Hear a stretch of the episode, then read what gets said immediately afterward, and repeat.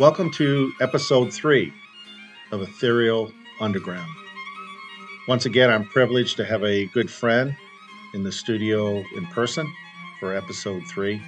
We've known each other for quite some time now. And I know this sounds funny, and I'll repeat it because I'll need to repeat it. We call him Sasquatch Dad. And that's right. You heard me. Sasquatch Dad. So our guest today on episode three is Sasquatch Dad. By now, listening to the first couple episodes, my background is a research scientist spe- specializing in field theory. I always like the guests to describe a little bit about themselves, where they grew up, what generation they consider themselves, the time period they went to high school, so that you get a feel from where they're coming from. Let's get straight to the interview, and I'll introduce to everyone Sasquatch Dad. How you doing? Pretty good. Thanks for having me today. It's nice to be here. Yeah, I, I came from a, a, small town in mid Missouri, kind of a little bit of a resort, kind of recreational area, but it's also very rural in parts, and it's been a nice place to grow up. I come from a, a family that's kind of farming based. Uh, a couple generations back, I have grandparents on both sides that farmed in this area. I learned a lot from them. I went to school here, little small town school, more country based school, a lot of farming, hunting, country, just anything country. That's kind of what we did growing. Then I graduated in 2010. That make me technically you call me a millennial. That's be what my generation would be. I kind of really liked it around here. Continued to stay, enjoyed the community, the area. I ended up marrying a, a local girl, and we got a, a little kid together. He's uh, three years old we kind of continued that and trying to raise him in that way and that country life and just continue to kind of live off the land, be closer to nature than we are to like cities and such. You mentioned you had the three year old. Now that's what we call uh, little Sasquatch. Yeah, that's right. We have little Sasquatch, uh, three years old, and you mar- married a local girl. Both of you like this area, is that correct? Yeah, uh, definitely. My wife, she's just like me. She grew up in more of a, a smaller area, just a little ways away from where I am, and we both just we like the country living and where we're at we're a little ways away from any big cities so we're able to kind of enjoy that life without any too much bleed through from that city life not to put you on the spot but whatever you, you feel free to share with the audience could you tell the audience maybe how many were in your family growing up? Uh, siblings and uh, a little bit about your parents? Yeah yeah, definitely. My mom and dad are both from this area. Uh, again, we go back a few generations on, on either side in, in this local area we live in. And my dad, he died when I was younger. Uh, again, they're both they, they like to farm. They were he was an outdoorsman. He was a hunter and fished, loved to fish. He really liked this area. Worked on a golf course his whole life, so he's always out in the sun. And kind of worked with his hands his whole life. My mom was the same way. She was a, a, a gardener at the same golf course. Grew up farming, enjoying the kind of same life I do. Uh, they only had me. He died when I was younger, when I was about three. He passed away, and my mom remarried. She had two more kids. I'm the oldest of three. I got a brother, then I got a little sister. Okay, you're the oldest of 3 mm-hmm. Yep. Your dad passed away. You were real, real young. Yep. I'm just wondering, at three, do you have? You wouldn't have many memories, would you, of your dad? That's awful young. it, it, could be that I'm just a weirdo, but uh, I do actually have not a whole lot, but I have probably 10, 20 good memories. One of my one of one that I actually think about a lot is uh, it's where I got kind of my passion for for fishing and uh, kind of outdoors. But uh, I remember going with my dad. He was a big bow hunter as well. I remember handing him arrows when I was, I was probably about two and a half. And I remember handing him arrows as he would practice shoot, getting ready for deer season. So that's probably where uh, little Sasquatch gets that. Yeah, yeah. with your dad passing away, you being the oldest because you had the younger siblings, did you ever play a role of being the older brother or a father figure to your siblings to where we're a little more mature or had to grow up faster not having a dad? Yeah, definitely. My stepdad, their dad, wasn't the greatest. He wasn't there all the time. I actually, at a young age, I would take care of my brother and sister, and, and my mom ended up being a single mom and working to provide for us. Why that happened, I was the one that stepped up and kind of helped raise them, especially through my teenage years. I was mostly spent kind of watching them, making sure that they were good to go, ready for school, all that, and let my mom kind of be the be the provider for us. When you're 14, 15, 16 years old, you're not the typical 14, 15, 16 year old boy uh, because you had that heavy responsibility. You were really the older brother and kind of stepped in and played a role as as being a, a partial father figure for the brothers and sisters you had. Yeah, definitely. Yeah. No, I could definitely see the difference. I had a lot of family and friends, and we were always be considered poor. We were in the poor class. I had a lot of friends. I, I was kind of a, I always called myself kind of like a social octopus or something. I always had friends throughout every social class. I had football player friends, basketball player, maybe a little bit more in the outcast group. I always had friends all all throughout. And I recognized the difference between me and, and there's other kids in, in around my age group that were the same that kind of have same issues that I had where I had to help maybe the younger siblings or or maybe even a parent, whatever it was. But yeah, I definitely I, I had to mature a little faster. Wasn't able to kind of do a lot of the things that the other kids did. Some of them had a little bit more active social lives than I did. Now, over the years that you and I've known each other, of course, I'm a lot older than you are. I guess technically you could call me dad. Yeah. but maybe you don't because you don't want to hurt my feelings. You've always been you've since I've known you've always been a hard worker. Yeah. You don't let any uh, grass grow under your feet. no, no, so not at all. do you think the fact that you're always working, you're an entrepreneur, maybe a little bit later we can tell it's you have your own business, you do a lot of construction work, Mhm. qual- quality construction work as well as farming, which we'll get into in this episode. Do you think the fact that you're industrious, always a hard worker, never relied on handouts is attributed to the fact that you had to step up so early and be kind of that older brother or father figure for the family? Yeah, it definitely played a role. I, I do know just from talking to family members, my dad was also a hard worker. He had almost a similar but different situations. He was one of 12. He had uh, 11 brothers and sisters. So he didn't really have like a, a normal childhood either. They, they kind of had to help take care of each other and stuff like that. He was in a similar outlook, I guess you could say. We both were put into positions where we had to kind of bust our butts to make sure we had what we needed because our parents, be it a single mother with three kids or a nuclear family that has 12 kids, either way, there's not a lot of extra money to go around and a lot of extra time and effort that you could put into the kids. In both those aspects, we had to kind of step up. And I had to, as a young adult, make sure that I was not frivolous with my time or energy. I had to make sure everything counted. Definitely, as I got older, I'm going on 30 now. When I was a little younger, I kind of had had my uh, heyday when I right around the time I hit 21, but I kind of has sobered up and realized that's not the way I wanted to live my life. It's made me really concentrate and I've got to make sure that each day I'm taking care of my family. I, I, don't, I don't like to just sit there and do nothing. That's maybe every once in a while, but not every day. If it, I get bored real easy and I get to where I kind of get antsy if I'm just sitting there doing nothing, I definitely got to do something that, that brings value to my life. That's interesting. Your dad was one of 12. Yeah. Yep. Uh, Now, can you mention that TV show, 12 is Enough? Yeah. Were they known as the bunk bed family? Oh yeah, actually, my grandparents on that side, and my mom was one of seven as well. They both had big families. My dad's side, they actually had an old trailer house from the '50s that my grandparents lived in, and then uh, maybe one or the two of the older kids that were quite a bit older. I think there's almost a 30-year age gap between my oldest uncle and my dad and his uh, youngest brother. By the time they were 18, 20, the younger kids would stay over in a separate house that was built that had like a bunk room and a fireplace and a little kitchen area. Uh, the younger kids would stay over there while the older kids would help out and kind of do other stuff while my, my grandparents did their thing.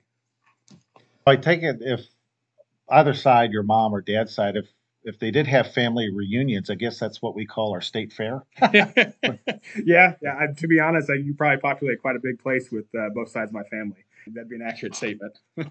Your family na- name is probably well known Yep. in, in the part of Missouri that you're born and raised. You have many generations Yep. uh, going back, and it's again such a large family. Yeah, no, definitely. On my mother's side, her mom, that surname, it was actually they've been here for a little over 100 years and it's actually well known that they've spread quite prolifically because it's kind of funny as you go back through the generations on either side my mom's mom was one of i believe eight or nine and then my uh, my grandpa and my grandma on my dad's side were both one of 10 11 12 for the most part there's a lot of all those generations many generations that have spread out in the surrounding area if, if it's a local person i can probably find someone in common pretty quickly that both of us know because our families are just so spread out around here Today, you do a combination of two things. You're a homesteader. mm-hmm. yeah Now, Li- Little Sasquatch, you and your wife decided to raise them in what manner? Well, I would call it traditional. Now, um, maybe modern families wouldn't think it was traditional. That for them, it's a little more normal to go buy formula and go buy food from the store, all that, and then that's how they raise the kid. Maybe send him to public school. Well, we're kind of more old school, I guess you could say. And we, my my wife obviously she breastfed. She didn't want to go through the formula stage. We, we like to kind of get back to to nature, where I believe humans are supposed to be, which is you raise your own food, you raise your kid yourself, and then if you have the opportunity, you try to teach them yourself as well. Which for us, my profession, it allows me to kind of provide for us in a manner to where my wife can take more time to actually dedicate to our son. Whereas I know a lot of families, including my own, growing up, that wasn't the case. My mom didn't have the time to to put in and raise like she probably would have wanted to raise us. Whereas my life experiences have taught me that there's a better way to do it in my eyes. So that's what we've done is kind of go back to natural farming, gardening, and trying to kind of be be in tune with the earth versus against it. For me, city life is is more against the earth versus out in the country and living off the land. I'm very impressed by that. So I want to let the listening audience know that this episode we're going to get into organic living yep. versus inorganic, the path that you and your wife chose with Little Sasquatch of the homestead or homeschooling, organic foods, the breastfeeding, and then the fact that he's active in your life as far as tending to the livestock, yep. which we'll mention, teaching them about farming, uh, fishing, uh, working with the animals. But what's interesting, you made this decision in your mid 20s. Usually the maturity isn't there, I've noticed, of people in their mid 20s. And you and your wife specifically chose careers, real estate home purchases, limiting your debts so that you could have this kind of lifestyle and raise little Sasquatch in the manner you described. That it, it's it's not common. Mm-hmm. No, definitely not. It's done. Yes, it's done, but it's very uncommon in the United States for someone in their mid twenties. Now that you're, are you thirty, close to almost thirty? Yeah, yep. thirty. So that is to me very interesting, and I think that's also why we get the get along so well. Is we have that in common, but I'm much older than you, and you figured out a lot earlier than I did. That's good for you.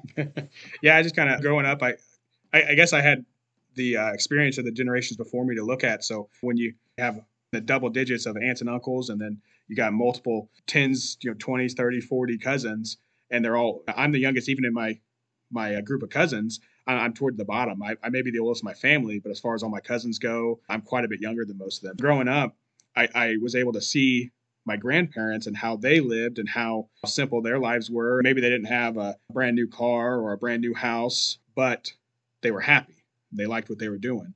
And they undo expenses and debt and stuff like that. So it actually helped them to, to live the way they actually wanted to live. And then I watched the other generations drift away from that to where they didn't raise their own food. Maybe some of them were hunters or fishers, might have had that as a hobby, but none of them really did it to, to provide for their family. I watched them kind of shoot themselves in the foot over and over and over to the point to where and my wife had the same thing. She's come from a much smaller family, but she's seen the same stuff. She's a little bit younger than me, but when I was in my mid 20s, she was in her early 20s. We just kind of looked at both of our families, looked how our lives have been going, where we were more career. We wanted to make more and more money. We wanted to to have all these nice things. And we kind of looked at each other like, you know, we see the rest of our family that has these things now, and none of them are happy. There's a high divorce rate in both sides of our family. There's high rates of uh, disease and illness. We are like, well, obviously, to us, that seems like a weird way to go. There's not a lot of sense. What's the definition of insanity? It's doing the same thing over and over, but expecting different results. So we thought, what if we looked at our grandparents? Because her grandparents are actually farmers too look at how healthy they are at their age. My grandparents lived to be in their 80s and 90s. My great grandpa and one of his uncles actually they were up there, and for a while they were the oldest people in the county we live in. Uh, one got up to I think 105. He was 105 when he died. We were like, why why not try that? Instead of going with our parents who have health problems in their 50s and 60s that could lead to, uh, to early termination of life, I, I think we want to go a different route. I think we're going to go back to our grandparents and our great grandparents and attempt that way of living and see how that works for us because that seems that to have had a better quality of life versus what our, our immediate family did. So I think your immediate family encourages, or they encouraged the route of maybe going to school, college, getting a career, and then getting the mortgage, the credit cards, the car payments, and then you're in that cycle of middle class lifestyle, a lot of debt, a lot of stress, anxiety, mm-hmm. don't have the ability to cook home fresh meals. Certainly wouldn't have the time for your, your own garden. Mm. You have a lifestyle, maybe a lot of fast food or processed foods. And then you have all the health situations, especially hitting when family members are in their 50s and older. To be able to see that in your 20s, that's why I think kudos to you to see that and go, you know what? We're going to opt out of that and choose to copy more of the grandparents' lifestyle. Yeah, no, definitely. A lot of my life experience led me to that. So maybe other people haven't had the chance to see that, but especially mine with such a big family, it was just for us, it was easy to see. I call it a city life. That's what a lot of my immediate family, that's what they aspire to, is that more of that city type of living where there's they have less involvement in how their life goes. They just go to work, pay the bills, come home, and that's all. Maybe have a couple hobbies, but there's no fulfillment and there's no excitement in actually living. They're more living for the next paycheck or living for the next nice item that they want to buy, whatever, versus just kind of enjoying life as it is. I always use the terminology chasing plastic and leather. Yeah. Yeah. Which you and I both uh, opted not to do that. It just does does not interest us. Now, this is audio. The audience can't see you. Reasons for the nickname Sasquatch Dad is you're not a small fellow. So I'll just describe he's very tall. He's uh, over six foot two, probably, extremely muscular, and looks like a miniature version of Paul Bunyan, I would say. That's only because I wear flannel a lot. Yeah. but he's a gentle giant. So you would not want to. Uh, Sasquatch Dad is very mild mannered, which is good because he could probably crush me like an aluminum can if he wanted to but he doesn't. One of your primary occupations is you're in construction. You do a lot of new home construction, remodeling, and you have a good reputation in this area. You're you're super busy in that line of work. In fact, we were just talking before the interview. You actually turn down jobs and turn a lot of work away because you want to be on the homestead and spend more time with your family, and you're not falling, which you easily could. Yep. You're not falling into the trap of materialism you want to make a comment on that? Yeah, no, definitely. I so along with farming, construction is another big line of work that uh, a lot of my family went into. In school, I, I enjoyed uh, technology. I actually was one of the Silicon Valley, believe it or not, was one of the things that I that's a, one of my aspirations when I was a teenager. I thought that's where I would end up, and I'd, I'd help develop some you know huge technology and all this. My first job was actually at a, a local grocery store. I was inside predominantly the whole time. I spent almost a year there from when I was uh, 15 to 16.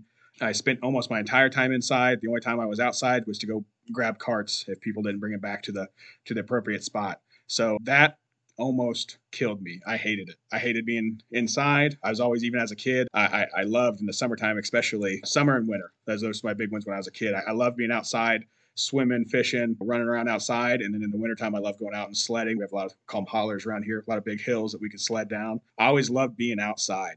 When I graduated high school, I started to go to college to become a tech. I wanted to work with computers, possibly even design video games. And I just kind of had a, a, change of heart and I didn't want to. I, I knew if I went that route, it'd mean 12, 14, 16, maybe even 18 hour days in an office somewhere or a, in a, a lab developing these games or technology. I literally couldn't see myself there. And I, I just knew I'd be un- unhappy if I was inside for that long a period of time. I decided, why not? I like it, like, like Tim said, I'm a big guy. I'm strong. I was like, well, a lot of my cousins are too. They're doing well in construction. I was like, maybe I'll contact one of them and see if I can get into construction with them. And that's what's happened. Here, almost 10 years later, I, I've got my own business and I, I love it because I, I, do a little bit of inside work, but I remodel stuff, but I, I can be outside and be engaged with outdoors versus being stuck in some cubicle somewhere. And it's really a, it's helped me over the years to realize what I want to do. And one of those things is, is I don't want to work all the time. I, I see, just like I said before, with seeing everybody with that materialist lifestyle in my family, I, I don't want to work 60, 70, 80 hours a week. I don't even want to work 40 hours a week. I want to work 20, 30 at the max. And I want to support my family, but I want time to, to raise animals, do a garden. I want to watch my son grow up. I want to be out. I want to fish. I want to be out in nature. So that's that's kind of the I, I couldn't do that working for someone else or in a different profession. I just kind of developed my skills so that I'd be able to to continue to do that. Like I said, we're really busy down here right now, and I'm sure if I wanted to, I could put in 80 hours a week easily, but uh, just not my cup of tea. It's not what I like to do. Your personality type, like mine, especially for me, last 25 years, the thought of an office, uh, staring at a computer screen, fluorescent light fixtures, the white noise, indoor building pollution. It just isn't what you wanted. You have a trade, a profession that mm-hmm. allows you to spend a lot of time outside. You're also being physical. So that helps with your health, your heart rate, your muscle tone, as opposed to being behind a desk staring at a computer. And your skills with your homestead, you built your house, you've got some uh, acreage, I think is it some family acreage. You uh, built your house, and you did all the plumbing and electrical work. And uh, this will, will egress into the next phase of the episode, but you've established uh, uh, gardens. You're in a process of building a greenhouse. We've been talking about that, a real nice greenhouse, and then livestock. So you want to tell a little bit. You've got your homestead. You, you uh, built that. It's kind of, uh, I'd say it qualifies as off the grid. And your gardening, greenhouse, and livestock. Growing up again, so I, I do come from a multi generational farming family on on both sides. When I was growing up, we always had fresh food. Winter times, you might have a little more potatoes, onions that keep over the winter. But uh, yeah, through spring, summer, fall, especially fresh food, fresh produce was always on the table. We had chickens growing up, so we always had fresh chicken. You could trade. If someone else had pigs, my mom would trade back and forth, and we'd always have fresh meat, fresh produce, everything on the table. As I became an adult, one day we were kind of doing a budget and we were looking at our, our finances, and we realized how much money you actually spend going to the store and buying what someone else has grown.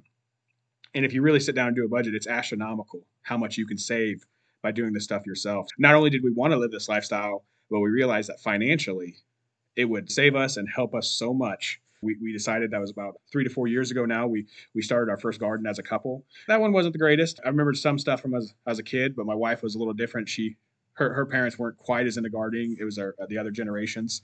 It was a learning curve. But now we, we've graduated up. We've got a decent size, like a 20 by 40 garden area. We kind of give out to friends and stuff like that and family members. But we enjoy that aspect. We enjoy learning about it. I like to get out there barefoot and get uh, get contact with the earth. I got a pair of with slides. I, I call them flip flops, but the, the slide sandals that uh, I kick off as I walk into the garden. I leave them outside the garden so that when I walk in, I'm barefooted. My son runs around barefooted. We enjoy that contact with the earth and being able to actually be in contact with the food that we end up eating. That's one of our favorite things. And that translates for us into livestock as well. We always had chickens growing up, maybe a bottle calf here and there, horses, stuff like that. One of the first things we did when we got our place is we went and got chickens. For almost four years now, we have not bought eggs from the store. There's some chicken products we got to buy just because it, it's hard to butcher enough chickens to eat if you're really into chicken each year. But we definitely supplement quite a bit. We, we're able to subsidize a lot of our food cost into stuff that we grow ourselves. But also, it's so much enjoyment to go out and you see, like right now, we started with about eight chickens. We're up to about, I think we've got 40, 40 chickens, 10 ducks, a few geese, and then we have uh, seven pigs. Each year went by, we'd add more, add different varieties. And uh, now we're getting to the point where I think we get about almost two dozen eggs a day, probably three or four duck eggs a day, and we always have pork in the freezer. It's, it's kind of been a lifestyle that's, again, we get to enjoy the animals, plus it's a big benefit to have homegrown food. We're able to eat stuff that we've literally plucked out of the soil that we live on. So it's been very nice for us. We're actually working on now, we're trying to get even take it a step further, and we want to get some greenhouses going so that we can do some indoor growing through the winter. We're trying to do something to kind of cancel out some of the stuff that's that's happening to the soil and the air quality so we can kind of control that and get some better produce going. Yes, and I think you're referring to the atmospheric salting that yep. they've been doing for many decades now. I'm amazed there are some people that don't understand or they're not aware that that is going on. The street name or the slang term might be chemtrails. That definitely affects the air and soil, and there's been a transformation, not in a good way, mm-hmm. Uh, especially the, the last 30 years, where the atmospheric salting has really picked up. But when we first met early, you showed a, an interest. One of the reasons, even though our ages are different, but what we have in common is you're really interested in the energized or restructured water yep. research project, and you were one of the first to use uh, and start to experiment with the energized water in the garden but a lot of people aren't aware. I'll just talk a little bit about this and then you can give your thoughts and your experience of this. Water, the water molecule, H2O, is by far the most misunderstood chemical molecular compound on the planet. I think that's by design. Water, H2O, the percentage, around 72% of the planet is water, and that's exact same ratio uh, of a newborn infant. That's not by accident, it's by design. I found that out in years of research. Traditionally, I was trained in atomic theory, which all academia worldwide emphasizes atomic theory in your traditional physics and chemistry. But as I got older and started to study and learn about field theory, I had that aha moment where I realized yeah. field theory was much more accurate explaining how life works in this holographic universe.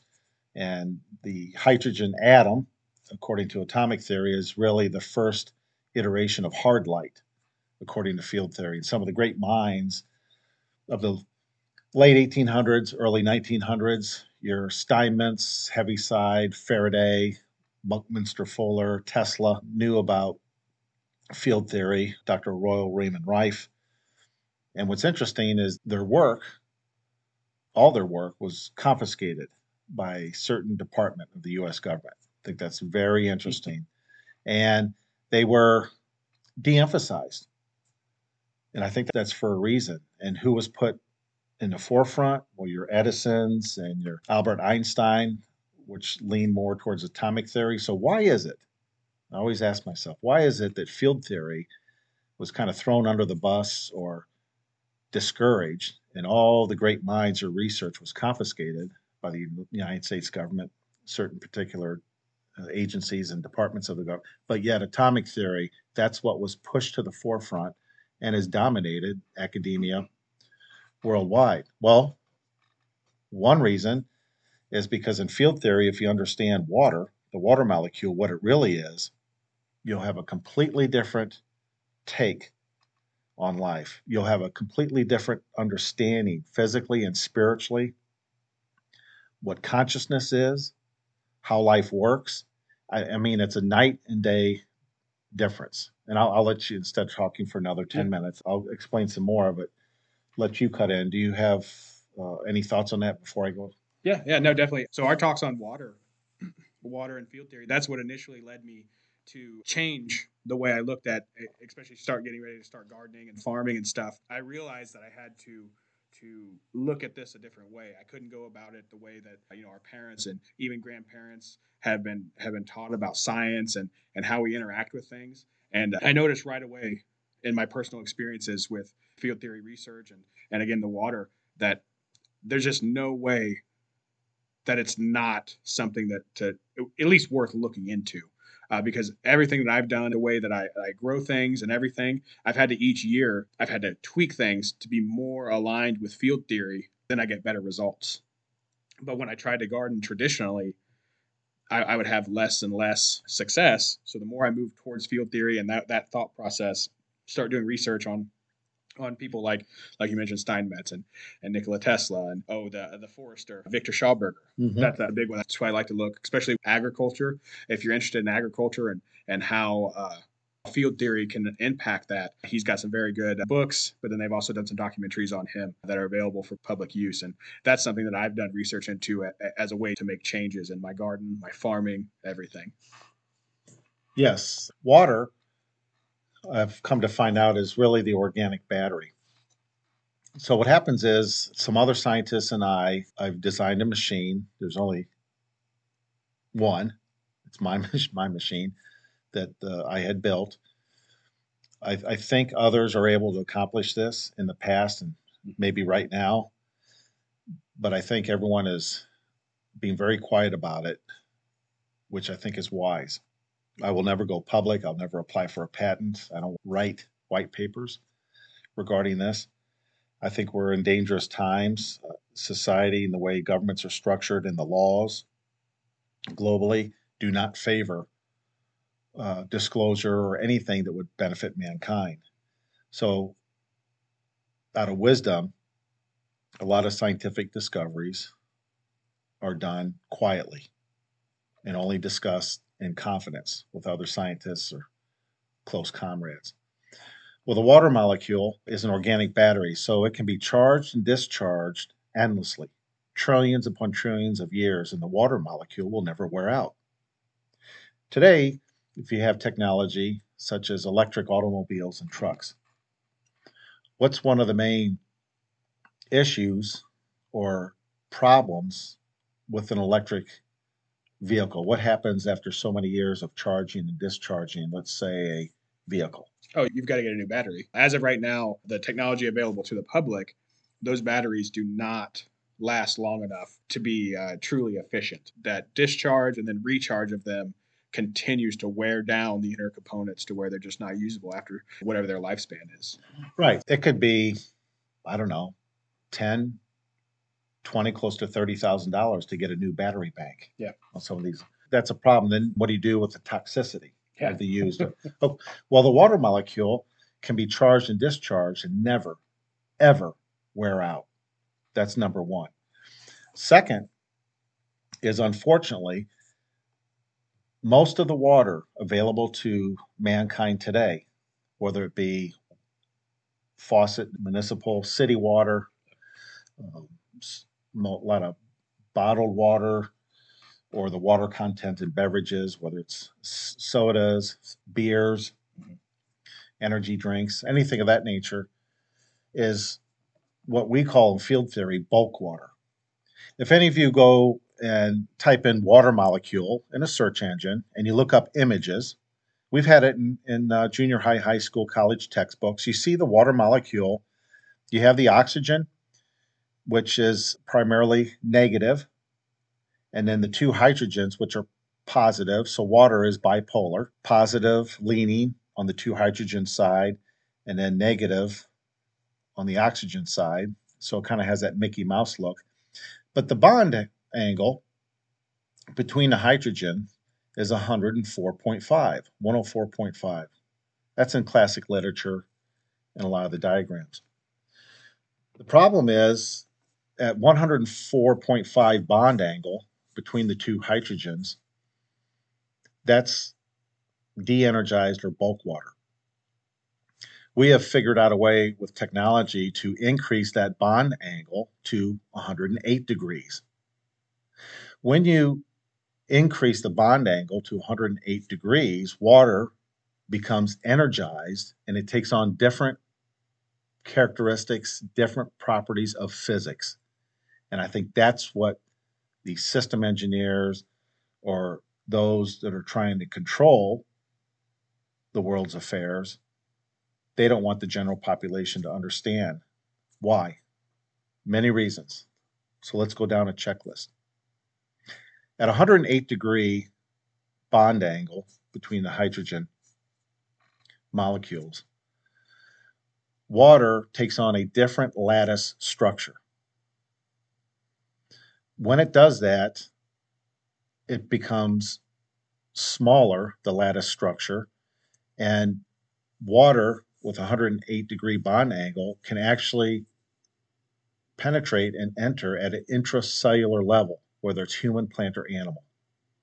That's a huge difference. At 104.5, you don't get the water penetration because the lattice structure work, the water is too large to enter intracellularly. So that's the mitochondria, vesicles, the nucleus. At 108 degrees, it can. With field theory, there's a phenomenon that takes place when water molecule is manipulated to widen the hydrogen bond angle on 108 degrees. It actually draws energy from counter space or a term zero point energy. Yep. The water molecule is able to extract energy from the etheric field and become fully charged. Well, what does that mean? if you're a, a child with a toy that needs batteries, or let's say uh, old school flashlight, Mhm. where you're putting the batteries in the flashlight, or an electrical tool like a drill, Yeah. cordless drill, you use them all the time in work. How does a flashlight, a drill, or a child's toy, how does that perform when there's a brand new set of batteries in it? Oh, it's it's way better in, in the essence, or in the case of a drill, you have full torque. The the power's there. You're going to be faster. The motor's going to work more efficiently. It's going to be stronger. You won't have any lag time, anything like that. Whereas if you get a, a drill battery that's almost out, it's going to be intermittent. It's going to almost as you're drilling, it's going to stop, maybe kick back on a little bit as it hits another little bit of charge somewhere in the the battery capacity. The difference between full battery and low battery is night and day. It's night and day difference. Yeah, and then the older flashlights that maybe aren't LED, the intensity, the looms, the brightness of the bulb gets dimmer. As the batteries are getting weaker. Or if it's a radio controlled car or toy, child's toy, Yep. it's not running at high speed. Or if it's a helicopter, it's Actually lifts off. lifts off. It's, so you, it's easy illustration, correct? Yep. An organic cell, a human, plant, or animal is no different. What do you think happens to the cells and the metabolism and the chemistry of a human, plant, or animal if it's able to have access to energized water at a cellular and intracellular level? Any ideas? Oh yeah, I mean, just from my own uh, experience and, and research I've done, there's definitely uh, a big difference when you have that full energiza- energization at a cellular level. It, it prolongs the life expectancy of that object that water was introduced to. My experience with plants, you get uh, better plant growth, you get uh, better nutritioncy absorbency, so it actually is able to take in the full and the proper nutrients from the soil because it's actually acting even down to a cellular level it's on 100% versus maybe down 10 20 30% so no matter what it is human animal plant your body is going to function or the, the object is going to function better if it's at full charge versus low charge Right. So what's interesting is the Latin root word of disease is dis-ease. And what happens is a cell, when a cell is at dis-ease or a state of disease, it's stressed. One of the main reasons why a cell would be stressed, doesn't matter, human, plant, or animal, one of the reasons why a cell is at stress is when it's not getting hydration. A, a plant, for example, has turgor pressure, but humans or animals, if a cell is dehydrated, its structure is the integrity of the structure is compromised.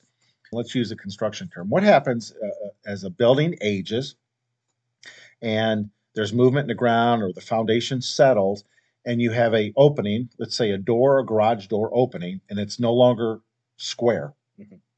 How does the door function, opening and shutting, or the garage door if that opening is out of square? you'd be lucky if it functions at all especially the longer time goes on and the longer those things haven't been corrected and haven't been adjusted whatever the more and more out of square it's going to get the more it's going to continue to function. You might have your say like the that garage door one side might try to go up a little more than the other. Maybe it goes up real slow and takes forever to open whereas when it was brand new it would smoothly open and close. So definitely you, you have a big difference between brand new just freshly built and maybe 10 20 30 years down the road you're going to see a progression of deterioration that ends up the object's not going to work and it'll need to be replaced.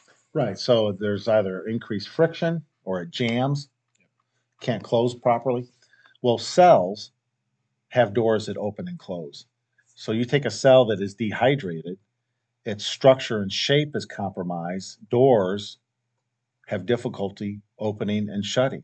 Well, a cell's like a city. You have to have nutrition coming in, waste coming out. If the doorway or pathway of nutrition coming in, waste exiting, cannot open or close or op- operate, you have a cell that's stressed. Yeah. And then the root for disease or disease. So, energized water, 108 degree bond angle, is able to hydrate at an intracellular level. Second thing that we found out, and we'll let the audience uh, know that you've experimented with this water in your gardens. When water is energized, another physical phenomenon that is not taught at major universities. You will not see white papers on this. I'm telling you, this information is suppressed for a reason. Water has the ability to have short term memory or even capture consciousness. What do I mean by that? This is a big statement to make. Yeah, so water, when it's being charged, like in nature, whatever environment that it's going into, the process that's charging it is giving it a certain, call it ability, a certain process that it's kind of teaching it to do. So in, in this instance, bulk water, you, you could call it uh, stupid water or dumb water because it, it has no ability, it has no extra enhancement. Whereas energized water is literally able to take whatever's being programmed into it and it holds that programming and then relays it to whatever object, person, animal and takes that, that programming is going to stick all the way till that person consumes that water. The reason why Sasquatch Dad knows this is he's had access to this water and he's been experimenting with it in the gardens and, and doing uh, testing and gathering data himself. So this is his firsthand experience. I'm telling you, as a scientist who's invented this process, when water is at that energized s- structure, we emit energy. You ever hear people talking about someone's aura uh, or expression? I don't know about that person. He or she gave me bad vibes, yep. or I get the willies yep. whenever I'm around. Okay. Anything that's alive that has a respiratory system has consciousness. So plants have a consciousness, animals, humans. Our consciousness is at a higher level than an apple tree yeah. or, or cabbage, but it still has consciousness. We have an electrical signature. When water is energized, it will absorb or imprint whatever energy is near it. If you are exhibiting with intent, with your thought, now this gets into woo woo territory, don't roll your eyes. We have tests that verify this beyond a shadow of a doubt. Once you get water at an energized state, if you intent love, healing, joy, goodness, verbally say it or have it written on a piece of paper, that frequency that's being generated by those thoughts that those words define love, joy, goodness, being happy, whatever it is that positive emotion the energy that you create is literally transferred into that freshly energized water molecule. It will stay that way until that water molecule is consumed by a plant, animal, or human. And then that frequency of love, joy, whatever it was imprinted, happiness, goodness, gratitude, that energy frequency that's oscillating inside that water crystal gets transferred directly into the interior of the cell of the human plant or animal, and you can physically see it. I don't want to put words in it because we're getting close up to an hour. And people are like, oh, this is just getting good. And you're going to shut.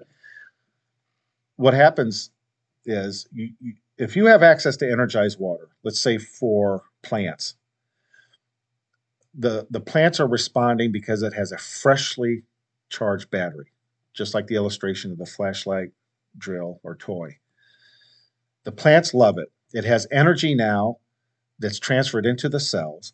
The cells perk up, they're hydrated, so the doors open and shut for uh, uh, nutrients and waste entering, exiting. Then you program a frequency of joy, gratitude, happiness, goodness. That enriches the cell of this plant. The cell communicates to the other cells. They're all getting this water with the same programming. That plant literally shines lifts upright. The beauty of the stem and the leaves or the flower is noticeably different than another section of the garden that has standard water that's a bulk water. And gallons upon gallons you've used, and you've noticed a difference. We have a few minutes left, but uh, anything you want to share about what you've noticed when this is applied in your garden? Yeah, definitely. I noticed when I first started using it, that especially what, what really stood out to me the first thing was freshly transplanted plants. Anyone who's been a gardener has experience with it will know that when you freshly transplant something, even if it's a seedling, into a new pot, into the garden, maybe maybe you started the seeds inside and you're moving them outside, whatever it is, you'll notice a, a period of a few days sometimes. Just depends on the plant. Each one's different, uh, but you'll notice a period of droopiness, maybe a little lackluster color, will dull a little bit, and it'll be a few day period before this plant is able to actually regather itself and then start attributing its energy back to growing. So during that state, obviously your plant's not growing. It's not making new leaves, nothing like that. It's trying to stay alive because you, just transplanted it somewhere else. You uprooted it and put it somewhere else. Well, one of my first experiences with the water was on some freshly transplanted tomato plants. The first day, the leaves were a little droopy and they were kind of getting dull from when I transplanted them. Then I used the water on them, and immediately within that first day, whereas normally I would see a two, three day period before I started seeing the plants perk up, within that first 24 hours, the plants immediately stood up a little straighter. The leaves uh, were full. The color came back, and you actually seen the growing process reinitiate versus having that two to three day uh, period where where they normally wouldn't. So that was one of my first experiences with the water, and I was able to see it in real time, see what happened with it. And I noticed all my plants uh, compared to the year before when I hadn't used it, all my plants just tended to do better and just continued to to grow a lot better. And, and I also noticed that you you can also have to when you go in your garden, and I assume we'll probably get into this in a, maybe a later episode, but you have to continue those those loving thoughts, like he mentioned, that intent. You, you can't use this water and turn around and go into your garden angry and maybe stomp around, put off bad energy into your garden at that point. So it's something you have to continue to work on, even as you're maybe as you're watering or as you're weeding the garden, whatever it is. You, you want to have that intent continue, that consciousness continue to be vibrating in a, in a higher manner, because uh, any low vibrations are going to kind of start to null that water's effect. As you mentioned, being barefoot, being grounded in the garden, you've got little Sasquatch with you, so he's giggling and having a ball, and uh, you're communicating as a family all that energy is transferred into the plant so you have a healthy garden. You're connected at one with the garden. The plants are picking up you and your family's energy. Yep. vice versa. The, the water is energized so it's programmed. It has that intent. We've noticed uh, the quality of the plants and the produce off the charts. Plants are three times larger taller the size of the tomato the quality when you bite into a fruit or vegetable is off the chart with the energized water.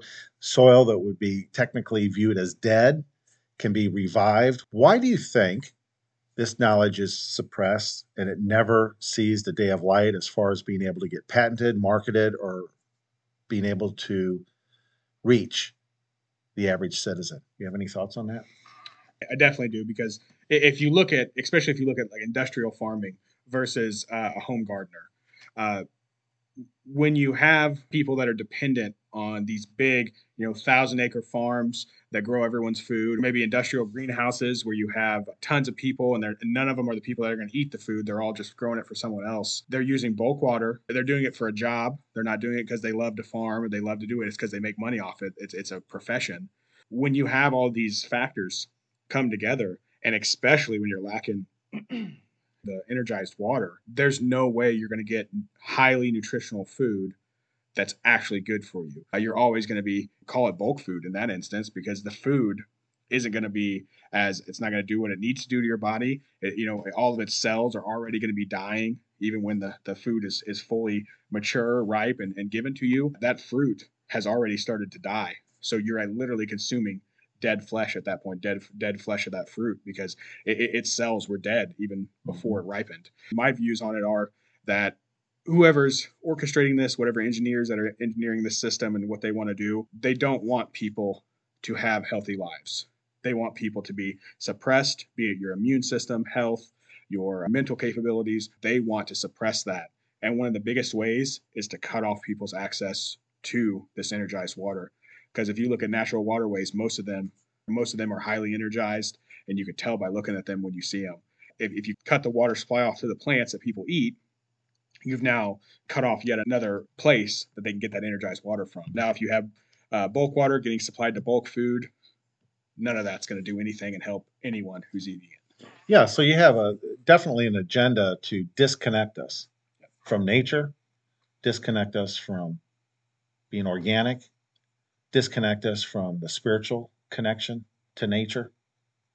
And that's what we have. Uh, the uh, office condition is sterile, staring at a computer screen, fluorescent light fixtures. Food that we eat is grown commercially. We won't even get into the Fortune 100 companies. Don't need to mention any names, but they're pesticides and herbicides and what it does to the ecosystem.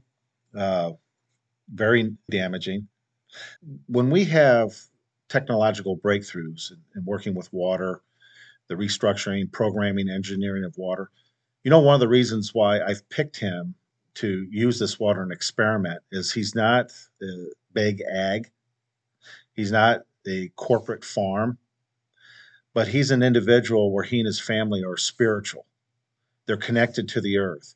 He's not involved in the rat race and chasing plastic and leather. There's a reason why he's been selected to try this water because it's in harmony from start to finish of how this process works. In case you're not aware, we, the human species, were agricultural. We're meant to be grounded with the earth and be in harmony with plants and animals. I think a lot of you know that. We're meant to grow our own food. What happens is if instead of a commercial grocery store type setting. If we grow our own groceries, we're supposed to take each seed of whatever plant in our garden and place that seed underneath your tongue and let your saliva with your DNA encode the pericarp of the seed. Then you place that seed in the garden.